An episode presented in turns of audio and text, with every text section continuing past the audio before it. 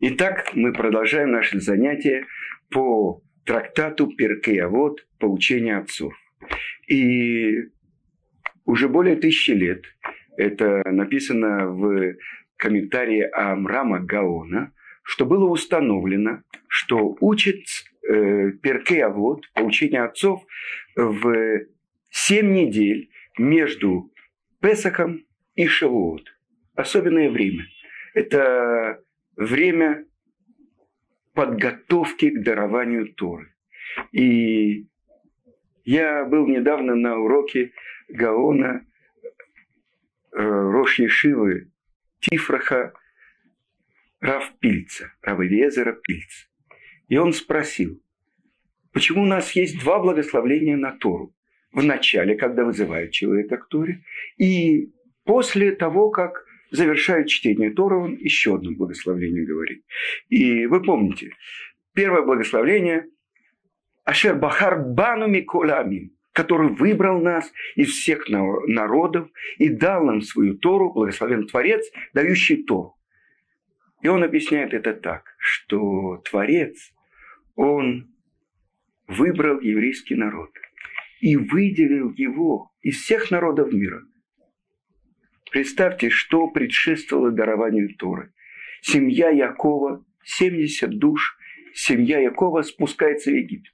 И там через какое-то время наступает страшное преследование, галут, изгнание, принудительные работы, изнуряющий труд. И так пишет об этом Рамбам что по особенной милости Творец послал нам ангела Муше Рабейну, и он вывел нас из Египта. То есть Творец выводит нас из Египта великими знамениями, великими чудесами, но кто удостоился получить Тору? Тот, кто прошел египетское изгнание. То горнило в котором очищается металл, и приводит Мидраш. Если объяснение слова истории, было ли когда-то, чтобы Творец пришел и взял свой народ из внутренностей другого народа? Гой Микерова Гой, из внутренности. И Мидраш объясняет, как ветеринар, который засовывает руки и вытаскивает теленка из его матери коров. Что же произошло? Те, кто были рабами фараона, были рабами у этой египетской идеологии. А что написано про Египет? Так говорит пророк Ихескель. Зермат сусим зерматам, псар хамурим псарам. Семя ослиной их семя. Плоть лошадиной их плоть. Помните, мы говорили про осла и про коня. Так египтяне. Сказано, самое развратное место мира был Египет. И самое темное место, потому что служили идолам, использовали все силы нечистоты для того, чтобы это приносило им удачу. И вот оттуда, вот там рождается еврейский народ. И оттуда великими чудесами и знамениями Творец вытаскивает нас из внутренностей другого народа. Есть закон в Торе, что если кошерным образом э, делают шхиту, режут, скажем, корову, и достают из нее теленка, он как часть, как орган этой коровы. Так вы понимаете, насколько мы были как египтяне. Уже поклонялись идолам, как египтяне. Уже оставили даже обрезание, как египтяне. Слились с Египтом кроме одного колена, колена Леви, которое продолжало нести это знание, которое сказано у Рамбома, поселил, поместил, посадил Авраам у своих потомков. И уже, казалось бы, вот-вот-вот и кончится еврейский народ. Но Творец сделал великими чудесами вывел нас оттуда. Мы были рабами фараона. И вот те, кто прошли Египет – те, кто вынесли эти страшные страдания и испытания, они могут подойти к горе Синай и получить Тору.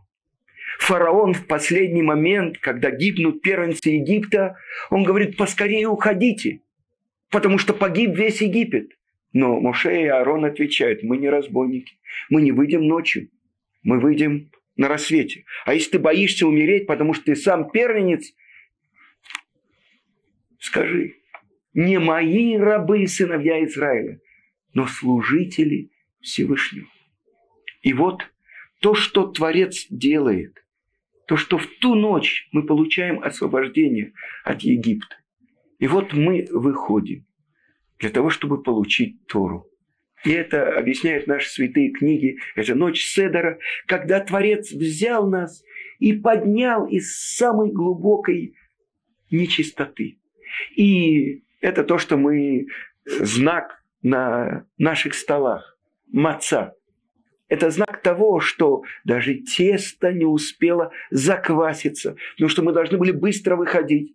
И не только потому, что египтяне требовали быстрее уходите, погиб весь Египет. Но потому что, так объясняют наши святые книги, если бы мы задержались еще хотя бы на 18 минут, чтобы дать тесту закваситься, уже не было шанса нам выйти. Творец взял нас и поднял. И потом мы выпекли мацу. Он нас выбрал. Он нас взял и приблизил к себе. Представьте в одно мгновение, объясняет это в комментарии на поучение отцов, великий мудрец еврейского народа, великий учитель еврейского народа, Раби Моше Хаим Люцато. И что он говорит? На что это похоже? Это похоже на то, что у горы Синай Творец разорвал занавес.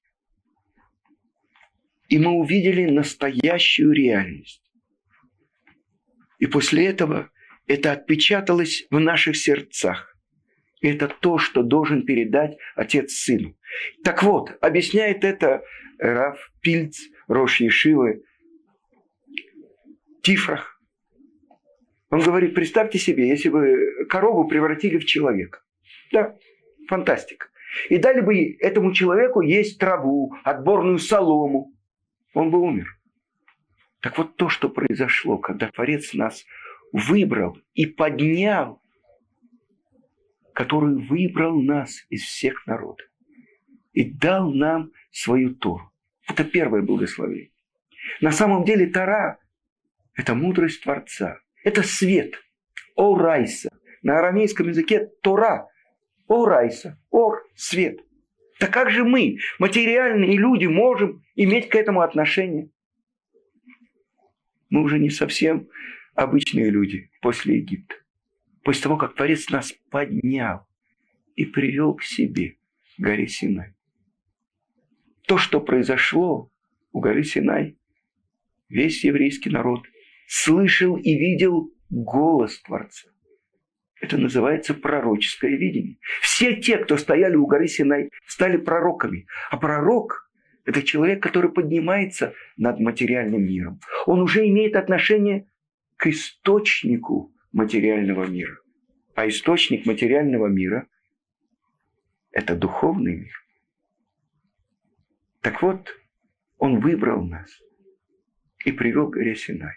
А после этого тогда, когда читают Тору, мы можем уже сказать, который дал нам Тору истины и жизнь вечную поселил в нас. Ната бетохейну. Благословен ты, Творец, дающий Тору. Я хочу поделиться с вами. Я был э, в одном месте, в Канаде. Э, я ездил туда, э, я там преподавал в городе Торонто. И вышел один человек. И он не очень знал, как произносится благословение. И он прочитал. Ашер Бахарбану Микола Амим Венатан Лану Эт Торонто, который выбрал нас из всех народов и дал нам Торонто. Я понимаю, что он не специально так сказал, он ошибся. Но вы понимаете, что в этой ошибке заключено. Человек может думать, что главное, для чего он пришел, это ради того, что он видит своими глазами, чувствует своими пятью органами чувств, оказывается, Он пришел сюда для того, чтобы открыть свою часть Торы. И это очень важная вещь, которую мы должны понять. Потому что установлено так, что перед изучением э, Перке вот вдруг цитируется Мишна из трактата Санедрин. Десятая глава трактата Санедрин, то, что называется Хелек, часть. Коль Израиль, ешлаем хелек леулам аба. Каждый из народа Израиля, каждый еврей, есть у него часть в будущем мире. Шинеймар, как сказано, в амха кулам цадиким, как сказано, и народ твой все праведники, леулам ершу арец, навеки унаследует землю, нецар матаай маасаядай литпаэр. Ветвь наслаж... насаждений моих, дело рук моих на славу. И тогда мы должны задать себе вопрос, что это такое? Протекция перед Творцом? Взял нас и говорит, что мы все праведники, да, навеки унаследуем землю. И это про нас говорится ветвь насаждений моих. Это отрывок из пророка Ишаяу. Дело рук моих на славу. Мы не знаем, что есть э, евреи как минимум средние или, может быть, ниже, чем средние. Что это такое? И мы понимаем, что это Мишна в поучении к отцу, э, в э, трактате Санедрин, она учит нас очень важные вещи. Ведь действительно, когда человек начинает учить Перкея, и сказано в Талмуде, что как человеку стать то, что называется хасид. Хасид – это человек, который исполняет заповеди из любви к Творцу. Цадик – это тот, кто исполняет заповеди по закону, то, что требует закон. То, что написано в своде еврейских законов Шелхана Рухи, он полностью исполняет, он называется цадик. Корень слова цедек, справедливость. То, что от меня требует, я делаю. А тот, кто делает больше, он называется хасид. Так все поучения отцов, перке, вот, учат, как человеку служить Творцу из любви. И мы будем учить об этом Мишну. Так что же здесь сказано? Человек может подумать, я так далек от этого всего. Но как я могу исправить свои дурные качества? Это только там такие большие праведники, а я. Ну, больше того, сами мудрецы объясняют, исправить одно дурное качество – это тяжелее, чем выучить наизусть весь Вавилонский Талмуд. Вы видели Вавилонский Талмуд, сколько трактатов. Или представьте себе человека, который говорит, я сломал свое дурное качество.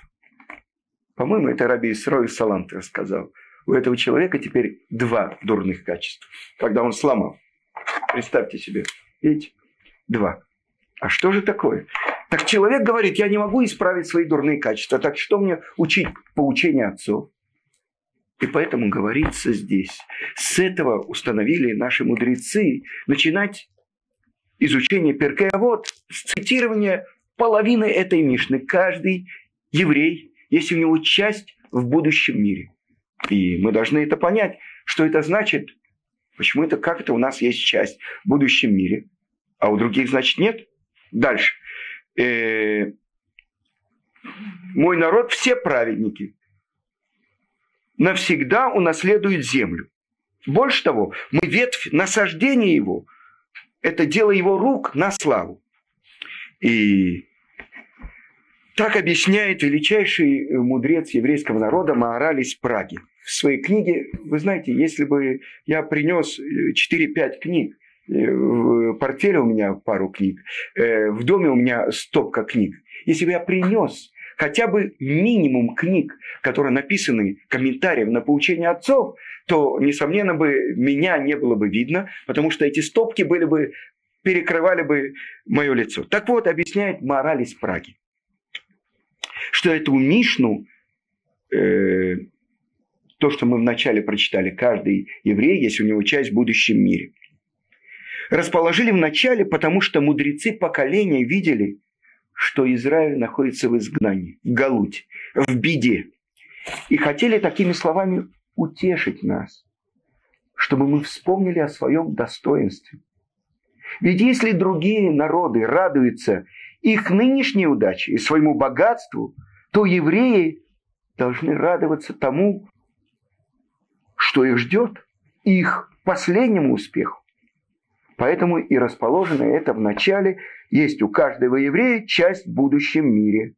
Это, несомненно, не говорится о награде за заповеди, а только факт, что еврейский народ был создан, как сказано, ветвь насаждений моих, дело рук моих на славу. Именно потому, что это дело рук Творца. Мы имеем большее, большее преимущество, то есть долю в будущем мире. А кроме этого, мы обладаем дополнительным сокровищем, высокими душевными качествами. А третье, то, что мы получили Тору. Итак, каждый еврей, есть у него часть в будущем мире. Есть. То есть сейчас у меня есть, я могу подойти в банке, получить сейчас, несомненно. Так давайте посмотрим, как объясняют наши святые книги, о чем идет речь. Итак, написано в святой книге Зор, Зор Хадаш называется, в комментарии на Шира Ширим, что прежде всего Израиль, вы представляете, как на святом языке это пишется, начальные буквы, аббревиатура нескольких слов.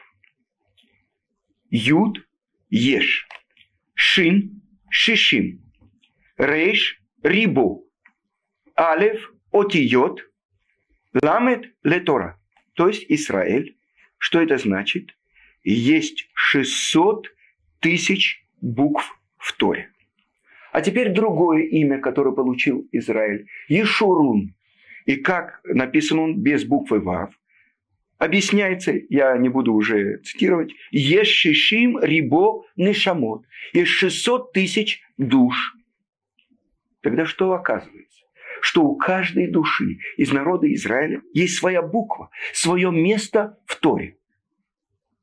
Тогда открывается здесь, что часть свою в будущем мире может получить человек. У него есть часть, потому что он связан с буквами в Торе. А Тара, сказано в святой книге Зоар, что Творец, я процитирую, «Истакель Баурайса убара Альма» смотрел в Тору и творил мир. Тогда посмотрите, есть уже связь. Творец смотрел в Тору и творил мир. Тогда что первично? По нашему первому взгляду, то, что мы можем ощущать нашими пятью органами чувств, это и есть мир. Сначала есть мир, а потом где-то там вот на полке есть Тара, э, в ковчеге ворона Кодыш, свиток Торы, э, синагога и так далее. То есть сначала я, потом мир, а потом где-то там Тара, э, несомненно, Творец. Вдруг объясняют нам наши святые книги что-то другое. Сначала Творец, потом Тара, а потом мир. И сказано, что каждый из народа Израиля есть у него часть в будущем мире. То есть есть соответствие между душой, которую послали в этот мир, и той частью Торы, которую эта душа должна раскрыть в этом мире. В каких-то книгах объясняется. Свиток Тора вы видели. Это гвиль, это обработанная кожа, на которой написаны слова Торы.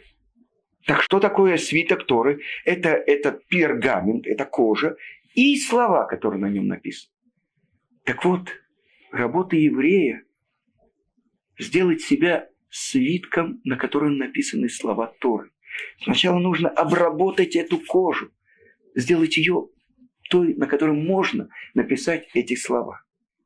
Так вы понимаете, о чем говорится каждый Израиль, каждый из народа Израиля, каждый еврей, если у него часть в будущем мире. А с чем сравнивается будущий мир? Наши мудрецы сравнивают его с мацой. Будущий мир, он простой, ясный. То есть сказано, человек, Творец сотворил человека прямым, а он пустился в разные ухищрения. Слова основы, они должны быть ясные и простые. Так представьте себе маца. Чем она отличается от хлеба? Очень просто. Мука и вода. И ничего больше. И очень тяжелая, но основательная работа, чтобы выпечь ее вовремя, без промедления. И то же самое, те же самые ингредиенты. Вода и мука оставим на 18 минут. Будет надуто, будет такой пышный хлеб. И это то, что наши мудрецы говорят. Право на получение будущего мира – это только роса Торы, которые оживили евреев, когда отлетела их душа у горы Синай. Роса Торы. То есть, что дает право вхождения в будущий мир? Это только Тора. И тогда вот эта связь с Торой, то, что разрешает человеку прийти туда. Но с другой стороны, на иврите, как называется это Олам Аба. На самом деле должно было бы быть сказано не так. Этот мир называется Олам Азе, а тот мир должен называться Олам Агу, тот мир. А сказано мир приходящий. Так буквально можно перевести будущий мир. Что это значит? Это сейчас, здесь, каждым своим поступком, каждым своим словом, каждым своей мыслью я строю эту свою часть в будущем мире. И каждый еврей, есть у него часть в будущем мире. Представьте себе, есть человек, у которого дворец. Я видел в Нью-Йорке владельцев дворцов, э, небоскребов, кварталов и так далее. А есть человек, у которого, представьте себе, Москва, скамейка э, в Центральном парке культуры и отдыха. Это тоже место. Так вы понимаете, это от чего зависит? От того, что я здесь, за этот промежуток времени, на который спустили мою душу в этот мир, успел сделать, сказать, подумать. И это то, что в святой книге Нефи Шахаем, который составил ученик Виленского Гаона, Равхаем из Воложина, он говорит, через это человек строит миры и разрушает миры. И он говорит, да малли мало мимка, посмотри, что над тобой. Над тобой это то, что ты построил за всю свою жизнь. Я часто летаю на самолете. 15 лет я летал в Москву, Ешиву Тарат Хаим. Сейчас уже второй год я летаю в Северную Америку. И вот как-то я обратил внимание, что какие облака находятся над какими местами. И вдруг, может быть, это воображение, но как бы те облака, те тучи, которые над каждым местом, они имеют отношение к этому месту. Так вот, можно представить себе, что над тобой, какие тучи, какие облака. А облака – это такие бесконечные розовые, э, голубые, э, бежевые поля, поля света. И э, в Иерусалимском районе Рамот часто можно идти и вдруг ощущать какую-то влажность. Это Иерусалим находится в горах. Ты можешь войти в облако. Так вот, люди, которые живут здесь и связаны с тем, что они строят. Сказано так у нашего учителя Рабейну Равмойша Хаим Люцату, что по закону Творец не дает увидеть тот свет, который человек получает от того, что он делает даже одну заповедь. Но когда он кончает свое путешествие в этом мире, и вдруг открывается ему все, он видит, и это и есть его часть в будущем мире. То количество света, которое он заработал за всю свою жизнь. И, несомненно, это прежде всего благодаря изучению Торы. Но задает вопрос в Талмуде, ну а что же делать с теми людьми, которые ну, не учат Тору? И найден ответ и для таких людей. Сказано, что человек продал все свое имущество и выдал замуж свою дочку за еврейского мудреца. Либо помог еврейскому мудрецу в его заработке. Это те, кто поддерживает Тору. Потому что та валюта, которая идет в мире, который после этого мира, приходящий, это только то, что связано с тем, что было до мира. Вспомните, что мы говорили. Творец смотрел в Тору и творил мир. Теперь, для чего нас послали в этот мир? Я помню, был на семинаре, и там лектор пропел одну песню. Мипнейма, мипнейма, ярдан и шамамата. Ради чего? Для чего спускается душа в этот мир? Рак, лецоры халия, ярдан и шамамата. Только для того, чтобы подняться еще выше, спускается душа в этот мир. Потому что в будущем мире каждый стоит на своем месте. То, что он заработал, это то, что он получает. Тот, кто приготовил пищу накануне субботы, будет есть в субботу. Этот мир сравнивается нашими мудрецами с буднями, а будущий с субботой. Так вот, каждый стоит на своем уровне. Но пока человек находится здесь, здесь, в этом мире, он может бесконечно подниматься. И дальше человек, который сделал одно доброе дело, подал милостыню. И это спасло бедного еврея от смерти. Тогда все поколения, которые станут от, произойдут от этого человека, это все заслугу тому, кто подал небольшую милостыню, чтобы была куплена какая-то еда, он спас жизнь еврея. Так вы понимаете, насколько этот мир открыт для нас, сколько света находится в этом мире. Вспомним то, что сказали наши мудрецы. О, Райса! Тора называется свет. И объясняет это наш учитель Раби Муше Хаим Люцатов. Две вещи сотворены как близнецы. Одна – это Тора. И Тара сравнивается с полупогасшими угольками. А вторая – это моя душа, разум еврея. И когда еврей начинает раздувать эти полупогасшие угольки, через это он открывает те глубокие клады, драгоценности, которые находятся в его душе. На этом мы завершаем. Всего хорошего. До следующего урока.